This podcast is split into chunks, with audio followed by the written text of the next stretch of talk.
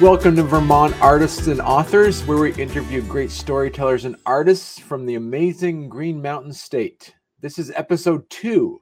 I'm your host, Barney Smith of StoryComic.com, and we're excited to have with us the acclaimed Vermont science fiction and comic book author, Mike Luoma.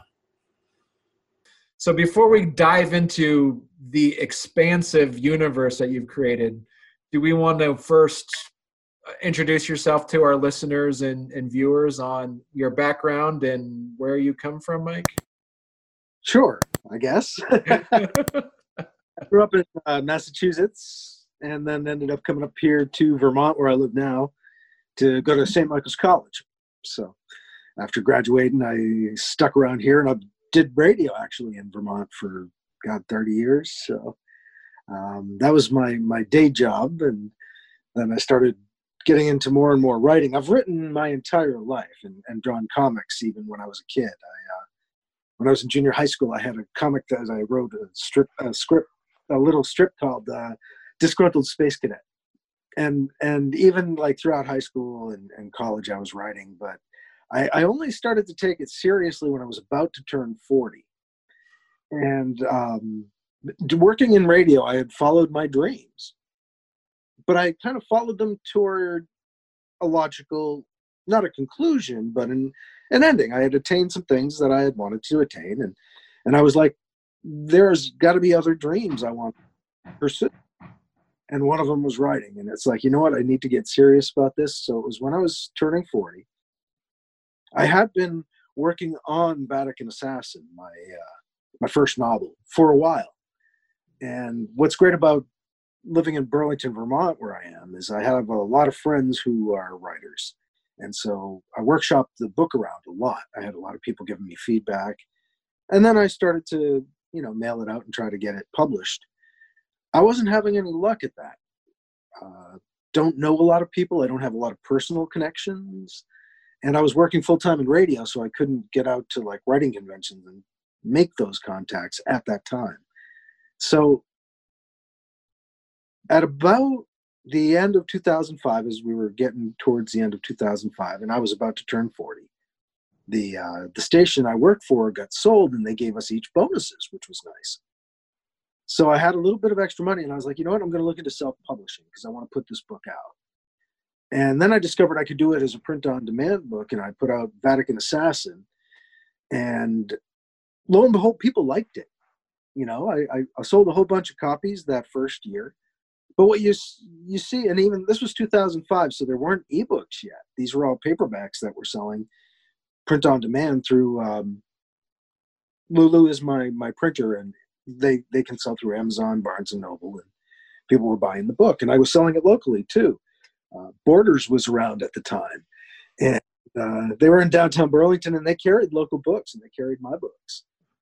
And the the best part about putting out Vatican Assassin myself at the end of 2005, right around my 40th birthday, is that my dad got to read it. I gave it to him for Christmas. And it was great because he, he was living with my brother at the time. And my brother says, Yeah, dad just finished your book. And he turned to me and he said, Hey, this is just like a real book. Thanks, Dad. I knew it, you know, but, you know, um, he passed away in February of the next year. So it really meant a lot to me that he got to read that book because he was like my main encouraging force in in my writing at that time. He bought me my first computer. He's like, "What do you need to write?" So I'm very glad I, I did self-publish and get that out. And about a year later, I was like, I got to figure out a way to promote my book more because with with paperbacks, you'd see a, a, a spike at the start, and then they start to dribble off. And being DIY, I, I didn't have marketing. I just had myself. Then the the new owners of the radio station let me go. so, uh, you know, those things come around, and I had time on my hands, and I had the radio background. So I was like, you know what? I think I'll try podcast. This new thing back in 2006 nobody really knew what podcasting was. But that was really what helped my book take off a second time and get even bigger.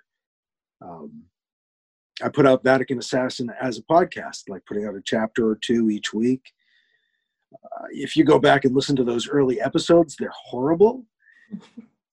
Uh, that's why they're they're under a, a lock and key. They're uh, you can get to them if you're a patron of mine on Patreon, but those are the only people who get to go and, and listen to those early ones. Otherwise, they're not publicly available because they're bad.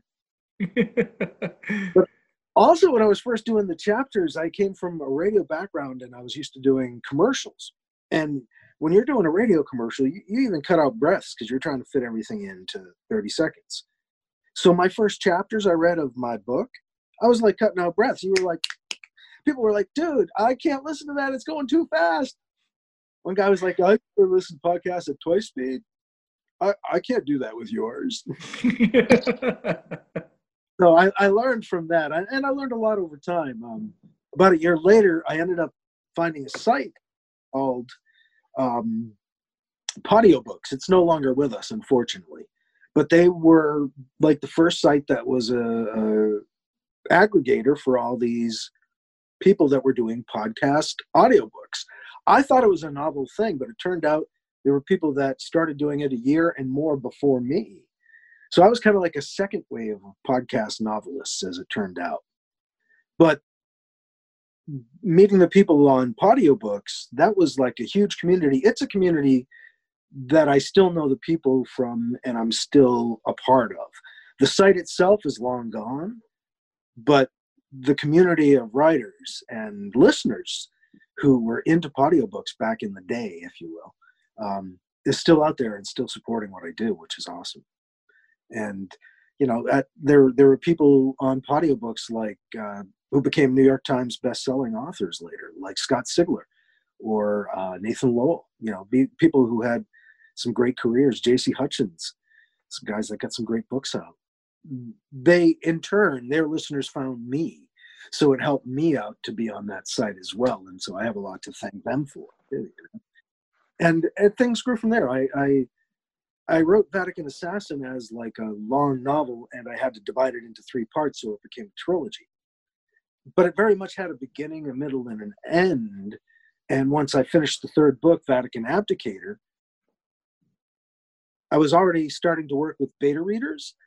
I don't know if you're familiar with that concept, but um, for those who don't know, it's when you have a novel and you've written it, you turn it over to beta readers to give you feedback on on how it works, the flow. Different beta readers can give you like different feedback. Like some are good at grammar, some are good at catching continuity errors, stuff like that. And one of my beta readers noted in the last book of the Vatican Assassin trilogy that BC had a son whose name is Alibi. And she writes, Well, your next book better be about Alibi. that was one of her notes, you know? And I was like, hmm, hadn't thought about that. But then, you know, it just kind of opened it up. and I decided that alibi wasn't due to different circumstances. It, you know, his father, BC, was an assassin. His mother was kind of messed up. Um, I don't want to give away the end of the trilogy by saying how she was messed up, but so Alibi took his own last name. He took Jones as a last name because he didn't want to take either of theirs, and that's how Alibi Jones was born and I began telling alibi stories. And Vatican Assassin kind of has a sort of a heavy religious, obvious background, also political, and I wanted to tell more of a kind of space opera adventure series sort of story, and that's Alibi kind of came out of that. He was, you know, BC's son, but this was him entering a universe where, well, as as we get out there, we discover it's been going on a long time. We're we're kind of latecomers. Mm-hmm. And as it turns out, there was this race about a million years ago called the people. Well, that's what they called themselves. Now they're referred to in hindsight as the ancient enemy because they basically took over the universe. They were tyrants and ran everything with an iron fist. And eventually the other races overthrew them as they were dying, as their world was being destroyed, they sent off what they call star seeds that were like, you know, thousands of these indestructible sort of pillar type things that had their DNA in them and went to different planets because they were trying to seed the stars so that they could bring their race back in the distant future somehow. They had time travel plans and other things as well. These star seeds go out, and the race that kind of rises up in their wake was a servant race to the ancient enemy. They became the Eldred, and they basically ran everything not with an iron fist, but just kind of boring. They didn't like any change, so they kept things very static. And they also went after the star seeds. They tried to destroy as many of them as they could. A star seed landed on Earth, and it was hidden by a couple of alien races who wanted to find it for themselves. They knew it was here, but they couldn't necessarily track it down. That star seed started our human race. We're, in some ways, the offspring of the ancient enemy, as it turns out. So, Alibi Jones, as he's like trying to find this old teacher of his in the in the first Alibi Jones novel, discovers that she's been kidnapped by these like new version of the servant race who have brought her to this guy who seems to be a reincarnated version of the ancient enemy. And he's trying to extract, DNA from humans to isolate the ancient enemy's DNA out of our system and reconstruct his race. So that's that's how Alibi Jones gets started. He's trying to find a, a kidnapped teacher, but he discovers this whole other thing is going on. I, I was able to read your Vatican Assassins because what you did is you you took your stories, your books, and then you turn them into graphic novels. How much so for the for writers out there i guess what was the thought process be, behind taking your novels and turning them into graphic novels? Well i was writing comics too. When i first put out vatican assassin uh, and discovered that i, I could self-publish uh, it was it was funny because the prose world was very kind of I don't know. The prose world has always kind of looked down on self-publishing. It's gotten better over time, and in some ways, but comics were always about self-publishing. They love seeing self-published stuff. And the year before, I was in a real creative mode. I I just read uh, Scott McCloud's Understanding Comics, and that like set off like fireworks in my head. It's not light bulb; it was like fireworks. And there was this thing I had been writing called "Holy Shit" or Pat Robertson is the Antichrist.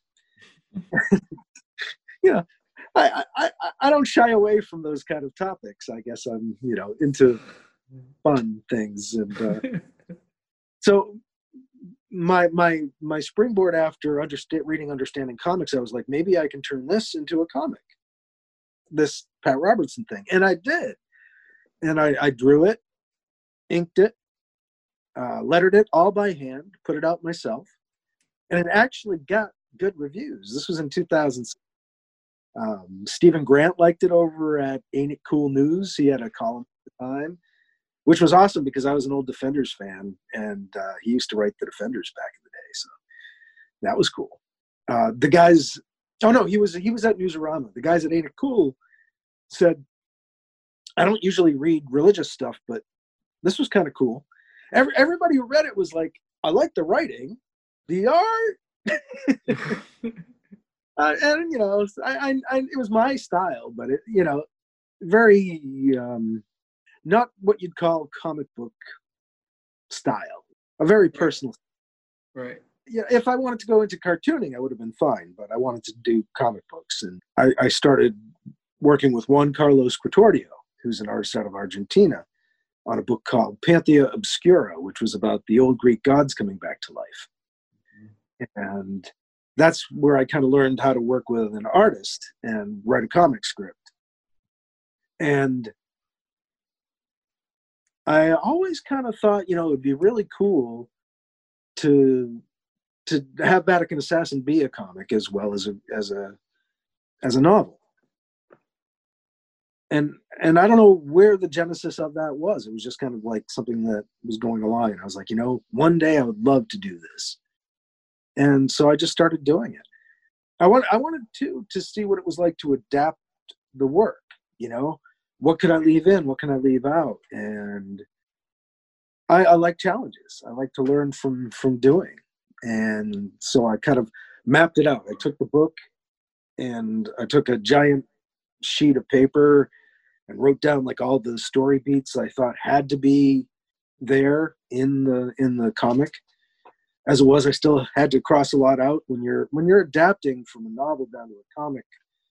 Um, you got to cut a lot, but you also you do a lot of describing in a novel that your artist is going to draw, or that you know you're going to draw if you're your own artist. And so you have to figure out what am I going to depict? What am I going to tell? What am I going to show? And that turned out to be really hard. I was I was surprised at, at how difficult the process it was, and it involved a lot of cutting. Later on, as I did the Alibi Jones stuff, Alibi's comics are different from what's in the prose books. There are other stories of alibis that you don't necessarily have to read both, but if you read both, you'd have an even bigger picture of his story. But so so that there are there are certain parts of the alibi jones comic book that's not in the book and vice versa? Yeah because i wanted to i wanted to have it i was trying to see if i could get people to do both like to to read prose and comics which i found at least for a while people were pretty reluctant to do. But um i i did i wanted to have like sort of like two levels of alibi stories going on so the the comics generally take place in between the novels. Oh, okay. But at a certain point, like the the first Alibi Jones comic came out with Earthbound comics, and then Earthbound went away. So the second issue took me a lot longer to get together, and I had all these stories that were going to be in a, a supposed third issue. But what was happening is that I was putting out a novel that was going to take place after those stories. And it had taken so long to get the, the second issue done that I actually put out those stories. I adapted back from comic book scripts into short stories, what became the short story collection, The Time War of the Devrisium. Those were all originally supposed to be comic book stories. But um, one of them actually is. One of them, um, About Time, is in the, the first Alibi Jones issue. But the uh, it took so long to get that second issue done that the novels kind of outpaced the comics. So that's so okay. Okay, so so talk talk to us a little bit about that. We have we've talked to some people in the past that that that do that that are pros. They are they are writers, and then we also interviewed uh, uh, we also interviewed Andre Owens, who who like you also writes writes scripts for comic books. Now tell me, because you mentioned you, you you hinted at it earlier, how much of a how much of a of a challenge was it where you're saying that that what did you decide as a writer to say this isn't important enough to be in the, the story did you also add in some easter eggs at all from the from the writing of the graphic novels so your vatican assassin one as you're saying is basically it's the same story, but you just turned one. You just took your book and turned it into a turned it into a graphic novel. How hard was it to do that cutting? Oh, it was brutal. it was a lesson, you know. It was really a lesson in in what's important and you know self editing, what to leave in, what to, to take out. Uh, oh, and and as it turns out, the the graphic novel is really only the first novel of the trilogy. I, I didn't end up doing books two and three as okay. comic books, as graphic novels, because it was such a, a huge undertaking. Wow. Okay, because I did read. Okay. All right. All right. Because uh, I did read three of those issues of your Vatican Assassins. Yeah, it was a. I, uh, I did read. Yeah, and I and I did read your Alibi Jones as well. So yeah, that's the uh, that's the later edition of Alibi Jones. I, I reissued um, the first issue myself after um, after Earthbound went away, Mm. So uh, that actually is an expanded edition that has a, a, story that was in an Earthbound anthology, in addition to the ones that were in the, the first issue as well. So. Right, and so this was back in 2000. He's during two, so, but 15 years you've been self-publishing. Yeah, yeah. So how? So the so if you have if there are writers out there that are listening or watching this who uh, who are wanting to know how do I do this? How do I start? What's some advice for them? Just some some very specific advice that you wish somebody who had 15 years of self-publishing experience would have told you. Don't wait for permission. Just do it. Yeah. You know, and and ask other people who are doing it how to do it. They'll be happy to tell you. You know, this is the thing. I, I, I do comic book conventions. I also do a lot of science fiction conventions as a as a science fiction author, and I love doing those um, self publishing panels. I'll sit up there and and and spill out all the knowledge I can. You know, Vatican Assassin. The theme of it feels a bit different than Alibi Jones. Alibi Jones seems almost more, as you, you mentioned, like the space opera piece of it it just seems so much grander in design, but it, it also seems a lot more lighthearted than Vatican Assassin. Why did you decide to kind of have a different, like a change of tone in the, the two stories, even though they take place in the same universe? Well, I feel like Vatican Assassin, because the stakes get so high, it, everything becomes momentous and and people get almost altruistic in their actions. And after writing that, where everybody was kind of doing the right thing almost you know there there were a few of course bad apples but uh for the most part you know even though even like bc my lead character is not a great person but he does the right thing you know ultimately and uh i wanted to have a, a universe where there was less black and white where where there was more shades of gray and I wanted to have a little more fun, I guess, you know. It was like, you know, let's let's open this up and and and start getting out there because I I did kind of introduce the idea of this expanded universe in the trilogy. You begin to to meet the Eldred and realize that, you know, there's this this backstory and a giant universe out there that we didn't know about. Um, it, what I had fun with too is that in Vatican Assassin, there's this group called the Project that has already established contact with aliens. The rest of us have no idea what's going on. You know, you got to have those kind of. That's fun. What, what what's funny too is that like I incorporated with with like the the star seeds and and some of my mythology and some of my background like some of the stuff that fits into like ancient aliens and things. So there are people who are like you know.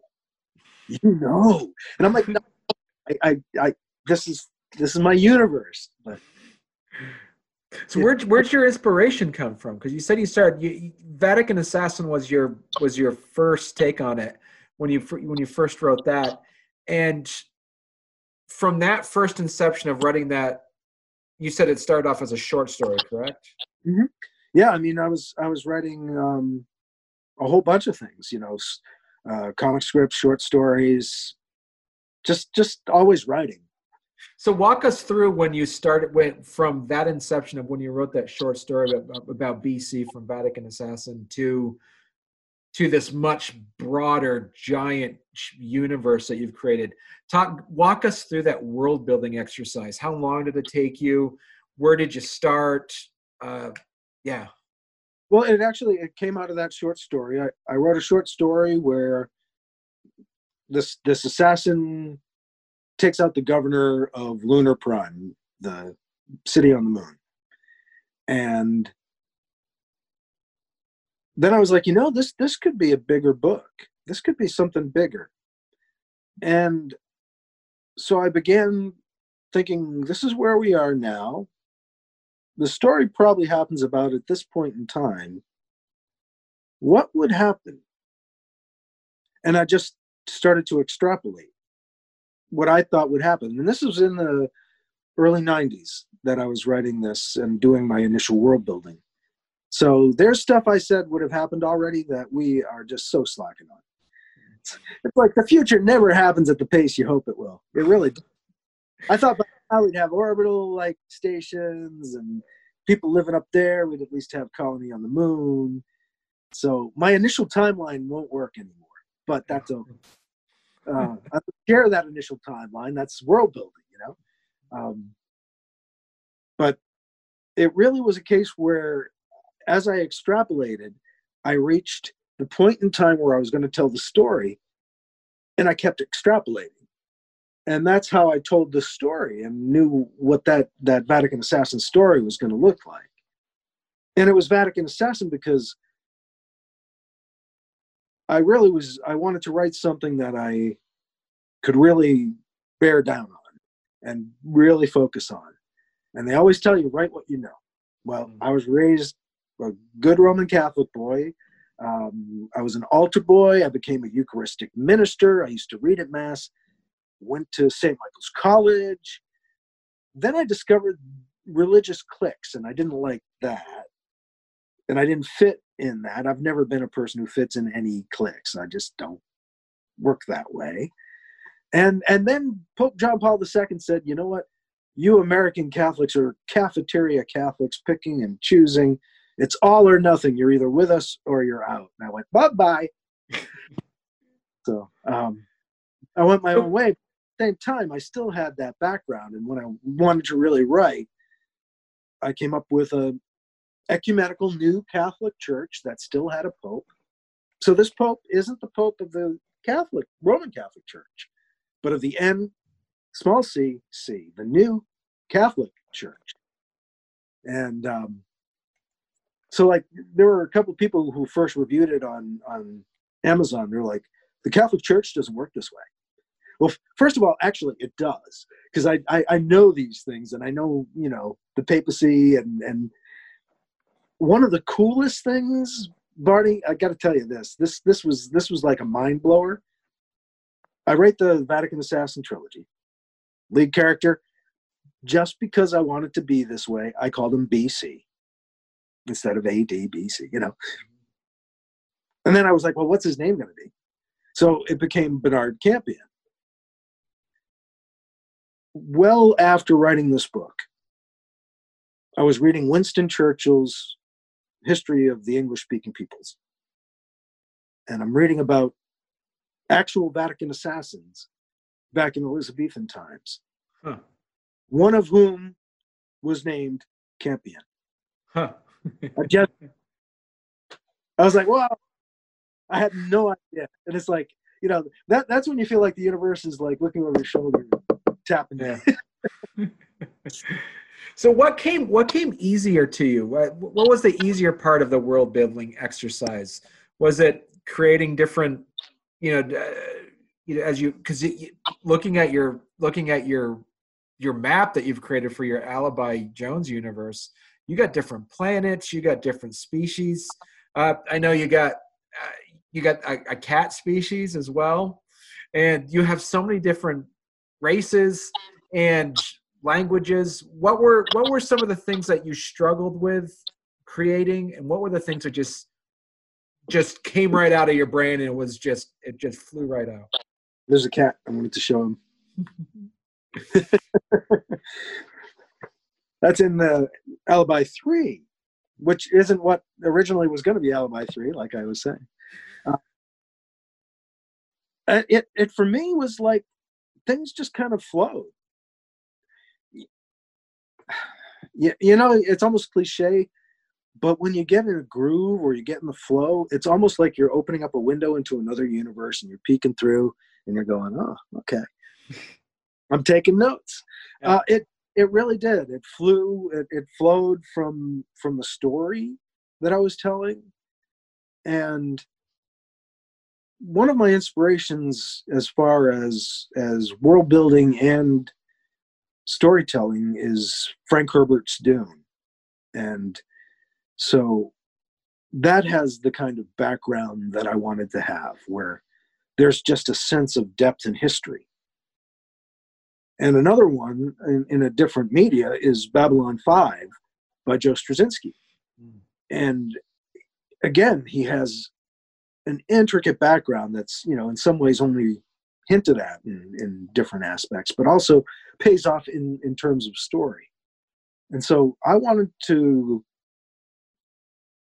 have that kind of a universe where where there where it was that big and you know so it was like i would envision different parts though at different times. Okay the project is going out into the universe. They're establishing alien contact. What happens with the project? And i'd figure out the project story. Um, humankind is expanding this way. And this is what's happening with the government. Um, so it was like I'd, I'd envision different aspects at different times. So like as i as i'm working further on i still do that. It's like the, the government stuff is kind of its own story. And then i'm like well how is that going to play with what's happening here? And it's i don't know it's just fun. It flows. It's like you know uh, once i start doing it and sometimes it's hard to get myself into it but once i start doing it it just goes. Right to talk to us a little bit about the logistics of of your of, of creating these worlds in the sense that if if there's a writer out there who says listen i have a really good story. I can i can write this out. How do i find an artist? How do i do that? Wow. These days i'm not sure. Um, you know the old days i'd go to digital webbing uh, the forum online and and because i've been working as a as a writer and and a you know publisher and a creator i've got a whole network of friends who are artists and and people i can work with. So nowadays i just usually put out a call and say anybody looking to do something? or so i'd say um, if you're a writer get to know some artists because you don't want to just show up and go hey work for me you know? Um, but I would also say be ready to to pay artists too. You know, um, some some artists will work for back end in the hopes that you'll get paid on the other side. But if you can, budget budget for an artist, you know, and and try to I mean, remember, it takes about a, a, day to do a page for most artists. So you, you want to think about a day's work. What would you pay somebody for a day's work? Um, and usually an artist will give you a break. My friends that I've worked with for a long time will give me a break now and hope we make money on the, the back end. Mm. Um, but it's it's it's hard. I would say, you know, get online. Facebook has comic creating groups you know join some of those. Find the artists before you start looking to ask them to do work i think mm. would be and, and and do you do you set up some level like like a contract or something to to make sure you're holding folks accountable? Do you, would you do you prefer to you know keep those business relationships or do you find it easier to work with friends? How does that I would say if you want to keep your friends and work with them, you have a good business relationship. You want to put a contract in place so that there's no questions. It can help you, you know, with the communication aspect of things. If you're working with a friend, you can almost err on on on the wrong side because you you assume too much.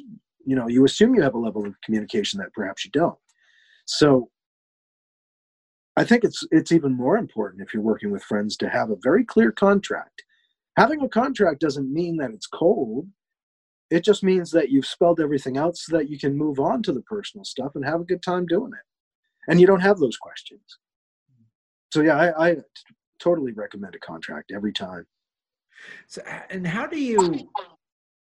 Is, is there a, a, good source to where you where you find that sample contract if somebody's wanting to learn more about how to find these. Is there is there any good resources that you would recommend for for writers to to find contracts that they could use utilize samples? Um there are some out there. You'd have to do a search. I don't have any like off the top of my head. I can recommend um, the uh, horror comic writer uh, dirk manning did a book called Write or Wrong no W R I T E, Write or Wrong, and that one he does a, a, give out a lot of like nuts and bolts kind of comic business for writers. And and also like things about respecting the people you work with and and stuff like you know do a, a contract have a contract because that will facilitate everything. Hmm. And you and so now when you were talking about back in 2005, and I noticed that you would have these artists that you work with, then you'd have a colorist that came in and do that. Now with just the technology of how things are digitally, do do you st- do you still contract with, with with multiple people when you're doing a book, or now you just have just one artist doing everything for you now? It depends on the artist. I mean, I was just doing Alibi Jones number three. This is my most recent one, and for example, the there, there's two periods of time. There's time travel, and in like the present day Alibi Alibi Jones stuff, done by Casey Bouchard, he did his own coloring. But when it goes back in time, and he visits his father, BC, it's the same team that did the graphic novel, the Vatican Assassin graphic novel, and in that case, Christian doesn't do colors. So I had uh, I got Juan Carlos to do the coloring. He agreed to do that for me. Okay. Although although he was doing it as a favor, I, I had run out of money for the project, and uh, and by the end, he he like screwed up a couple things. I'm like Juan Carlos, you can you do this? He's like, fuck you, man. He's like, I'm gonna kill you, man. he, he's great. He and I have been working together since, like I said, 2006. And what, what's neat is that he's he's from a, a place in Argentina on the coast, uh, south of, of Rio de Janeiro, called Mar del Plata. Mhm. It's a beautiful seacoast city, and I actually set uh, a few scenes in Mar del Plata Yeah. That's where the scenes take place in the past with C in this comic that he colored. So when he agreed to come on board and color it, he goes down to this church that's in the comic and calls me up from there and shot Oh, a cool. video. He's like, Michael, take a look. This is the church. You know, and so was like he's showing me this this church that he's about to color that uh, Christian had drawn because I had given Christian pictures of it as references Mhm. so it was just kind of neat, you know. Juan Juan's great. Juan Carlos and I have, have been working together, and I'll, I'll do stuff for him like voiceovers for videos and things, so we help each other out. Right. And so talk a bit about that a, a, a little bit more as well is that you said earlier earlier in the episode that you do uh, you do podcasting and you you utilize uh, podcasting as a as a as a form of also promotion of your books. And is that something you would recommend to writers as well? I think so. I mean, boy, you know, podcasting has taken off and become such a different beast than it used to be. Um, I'm not sure. I'm not. I, I know it still works for me, but I have a an audience that's followed me this long. And, you know, been doing it for a long time now. Um, and yeah, I'm almost on episode 560, I think it is. Wow. And we, and also too though you do have a background in audio as well as a as a radio DJ too, a radio host. So so you, Yeah. you do have you do have the voice to to do it. and these days, I'm doing audiobook narration. So Wow, okay. Yeah. and so we're we're knocking on an hour already, so that was pretty quick. Uh, wow. so, so how would have you ever thought about making your alibi jones universe like a uh, a shared universe in the sense of like an open source universe? To have other writers and artists uh, tell stories in that or is it still pretty much close to your chest right now?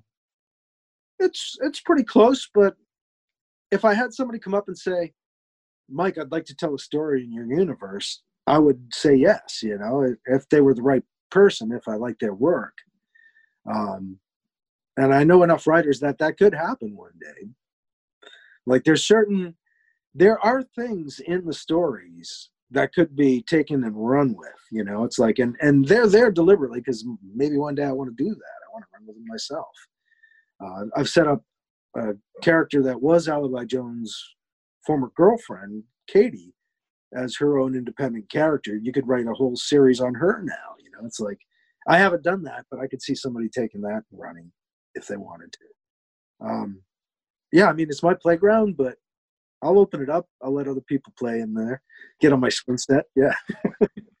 and you do have you do have a timeline on your website at glowinthedarkradio.com for your Alibi Jones universe. And do you have a map? Do you have uh, is there a, a, wiki? So if anybody wants to look up like the bios of different characters and and different races and planets and any of that stuff as well. I, I, wish, but I'd rather put my time into the writing. So yeah. I haven't done the wiki, and since nobody else is stepping up, uh, no wiki. Sorry. it's, it's amazing as, as you're talking about. It's like it's so in depth and it's so immersive and and there's so many different and you know it's just listening to your podcast because i subscribe to your podcast is is also hearing all the um, it just it seems as though that you you plant some story seeds as it goes along. And do you ever kind of get overwhelmed by having to reread some of the stuff to say oh i have to answer that question or i have to i left that hanging. Does that ever happen to you? Sometimes um and sometimes I'll deliberately leave something fallow. You know, I'll just kind of like, you know, this character's done his bit. He's he's retired on Earth now. Fine, but you know, sometimes uh, a reader will come back and they'll be like, "Hey, whatever happened to so and so?" Like, there's a character named Mark Edwards, who is the guy who becomes governor after BC assassinates the governor, and and he just kind of goes away after failing at reelection in Vatican ambassador. But I, I had one of my my readers was like, dude, whatever, whatever happened to Mark Edwards? So he actually shows up in the first pages of the new Alibi Jones novel that I'm putting out in May. Oh wow, okay. Oh, so yeah, before we leave, t- talk to us about your your upcoming book. Yay! Yeah, I'm I'm, I'm like on on deadline for rewrites right now. Uh, it's called The Star Seeds of Earth. It's the latest Alibi Jones adventure. And as I was mentioning, the ancient enemy sent out these star seeds a million years ago, and one landed on Earth. So Alibi is trying to find that star seed as as as a kind of job for somebody. Somebody's hired him kind of do, to do this, but at the same time, Alibi discovers that these star seeds have amazing potential, and could actually possess all the knowledge of that race of the ancient enemy. So all of a sudden, he's not really sure he wants to give this thing, if he finds it even, to this guy who's hired him. And so it's um, it's it's it's kind of the story of of of Alibi Jones trying to find the star seeds and what happens. And uh, takes place at the Hornet's Nest uh, that that's Alibi's base now. I should mention, but you got to read the books, I guess. You know, catch up. And uh, it takes place right after this. Like I said, I, I kind of write the the comics so that they take place in between the novels, and so this ends at about Christmas time in the year 2012 and uh, the star seeds picks up in like may of 2013 or 2113. So I was going to say, all right, yeah, okay. at 100 years. But uh, yeah, um, it it it's been a lot of work. This this novel has taken me a long time to to put together, almost five years. So I'm looking forward to putting it out. I was supposed to launch it at Balticon, which is this big science fiction convention that I go to every year down in Baltimore on uh, Memorial Day weekend, and mm-hmm. unfortunately mm-hmm. canceled, of course, with right the virus and all. Yeah. But so where where can people uh, where can people find you at Mike? Well, people can go to glowinthedarkradio.com. That's probably the the easiest thing. I've got links to everything from there. Or MikeLuoma.com takes you to the same site. Okay. So, all right. Yeah, I mean you're everywhere, Mike. You guys, you got your Patreon. You have a, a very successful and very long running podcast. You have your your books are also on Comixology and DriveThru Comics as well. Mhm. And and also too is that I've read your stuff through uh, through Kindle Direct as well through Amazon as your stuff as well. Yeah, um, it's on Barnes and Noble and Yeah. Kobo, and um, I, I, I'm not one of those people that will go exclusive with Amazon. So you can Yeah. find my in more online stores than just Amazon, which I think is important. I'm not a I'm not the biggest fan of Walmart, but all of a sudden, thanks to some of the distribution I've got set up, my audiobooks are at Walmart. Yeah. So go figure. right. So so people can find you there. Well, thank you very much, Mike. This has been good. It's been great to dive to have a deep dive into the Alibi Jones universe, which I've always been a fan of. And we'll look forward to the the your next book coming out. I could I could talk about this stuff all night. So thank you, Barney. Appreciate it.